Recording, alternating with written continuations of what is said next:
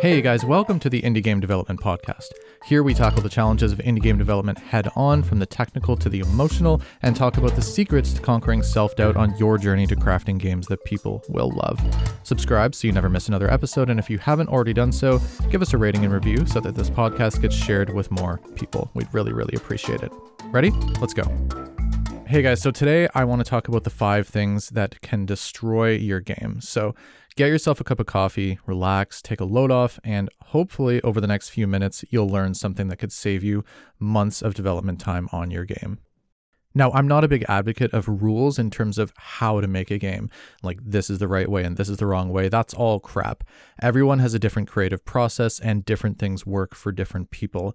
But there are some universal things that every single one of you probably wants to avoid. I've been making games for seven or eight years now, and I've got a Discord server filled with like 600 plus other game developers that I chat with. Feel free to join, by the way. It's a really great community of knowledgeable and helpful people, and I'll throw the link for that in the description. But in chatting with all of these other developers, it becomes pretty clear that there are very crystal clear things that you want to avoid during the development process. So let's get right into it. And number one is waiting too long to get playtesters. Showing your game to people is scary. I get it. I hate doing it. And if you're trying to find your footing in the industry, and I count myself in that group, you feel like you have something to prove. And giving people what feels like hot garbage to dink around with and test, it's just scary, okay? It's it's also really important though Playtesters are a vital part of the game development process. They'll help you find bugs. They'll tell you what they hate. They'll tell you what they love. And if you gather enough data, you'll start to see patterns emerging. Now, if you're an indie, this is even harder because, as one of the only, or maybe the only person working on your game, you might have this stubborn idea stuck in your mind as to what you want your game to be. But there is an ebb and a flow to making a game that players will love. Sticking to your vision is great to a point. Sometimes there is a point where your game is wanting to be something that you didn't initially envision for it. For example, with my long term game, Veil of Maya, I didn't initially envision putting so much effort into physics based movement. I knew I wanted telekinesis, and that led to a physics based grapple mechanic, which led to tweaking the movement system because the original felt too stiff with these other physics based mechanics in place. And it's way more fun now after those changes. But what I'm saying is, I didn't initially envision that, right? And playtesters can help you reach your game's full potential much faster.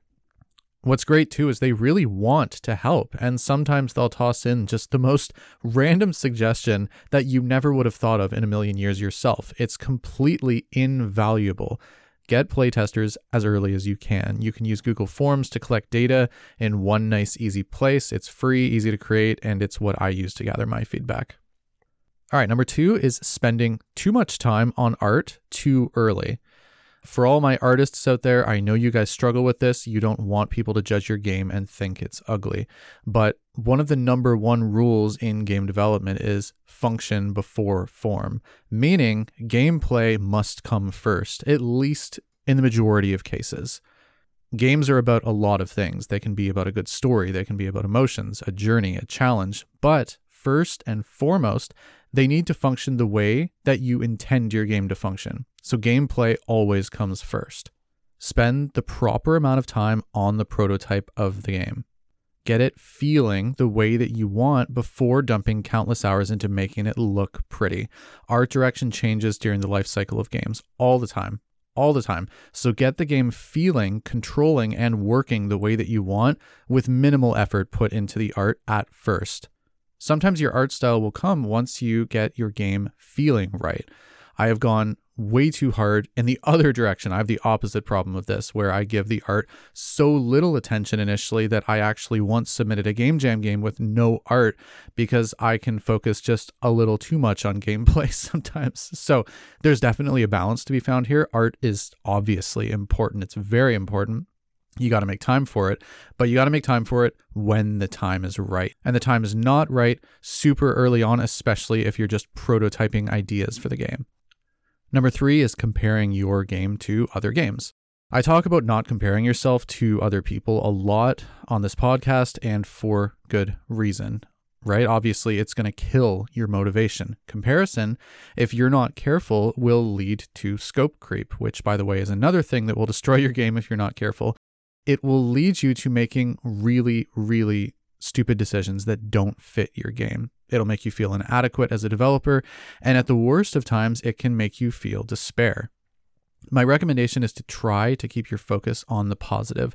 What's great about your game right now? There's plenty that probably sucks, but you're going to fix that. You'll get around to it, right? So don't even count that. So it shouldn't even really count. Maybe you've got a really strong story or mechanics or game feel or whatever. Find what you love about your game and keep your mental focus on that while you fine tune the stuff that you currently don't like. I do that on my YouTube channel. I get comments that are highly critical that get stuck in my head. And even if there's like 99 nice comments, it's the bad ones that really stick with me. And Nikki knows this about me, so she literally handpicked some of our nicest comments and threw them on a canvas for me to keep in my office. So that's just an example, but do whatever you got to do to stay positive. Number four is ignoring feedback. And this is a big one for me. I can be really, really stubborn as hell and not want to listen to feedback. So, yes, you are the developer on your game. You have the ultimate vision for your game. And so, when critical feedback comes your way, you might find yourself justifying why that feedback is not relevant to your game. So there's helpful feedback and there is unhelpful feedback. Your job is to objectively figure out which category the feedback that you're getting falls into and then decide if a change should be made to your game based on that feedback. Feedback from your aunt and your cousin and your grandma who have never played your genre of game before or you know, other video games before, they're not going to have helpful feedback for you. And generally speaking, family will be overly kind and not want to hurt your feelings. So just be sure you're getting feedback from the right sources. Make sure it isn't just some troll trying to bring you down in whatever way they can. It happens, but if it's helpful feedback, don't let your ego get in the way. Feedback is a tool to help you improve your game. Use it. This isn't an industry that's kind to people who make games in the shadows and never show anything to anyone for years and years. And then you release it to the world, and yeah, things probably won't go well for you if that's how you want to operate. You need people. You need them to buy your game. You need them to give feedback. This is a business of selling an experience to other people, which is weird because, at least as far as I know, it's mostly introverts that like making games, which does definitely make this a challenge. Number five, taking all feedback too seriously. So, yes, we just finished talking about feedback. Now let's talk about the other side of the coin. Yes, you need feedback and you need to take it seriously, but there might be some of you who are so insecure or who tend to want to people please just a little bit that you don't want to hear a single critical remark made about your game, so you change every little thing about what everyone says. So, yes, feedback's important, but your vision should come before a critical remark. Feedback is just data. It will help you find problems that need to be addressed, but there will be times when someone hates a certain part of your game. Let's say that it's a mechanic, but that mechanic is central to your core game loop. Not every single piece of feedback needs to be acted on. And I don't have the answer here but there is a balance to be found between your personal vision of what you want the game to be, what your game seems to want to be, and what your playtesters want your game to be. I handle this in a take what resonates and leave the rest kind of mentality personally. So while feedback is important, know that it's just data showing you how the average gamer feels about your game. The more feedback you get, the more glaring the problems will become, and one off remarks will stand out a whole lot less. So the more you get, the better. And that's all I got, guys. If you love this episode and you haven't already left a rating and review, please consider doing that now. It really helps make the podcast grow and reach more awesome people like yourself. Thanks so much. Bye.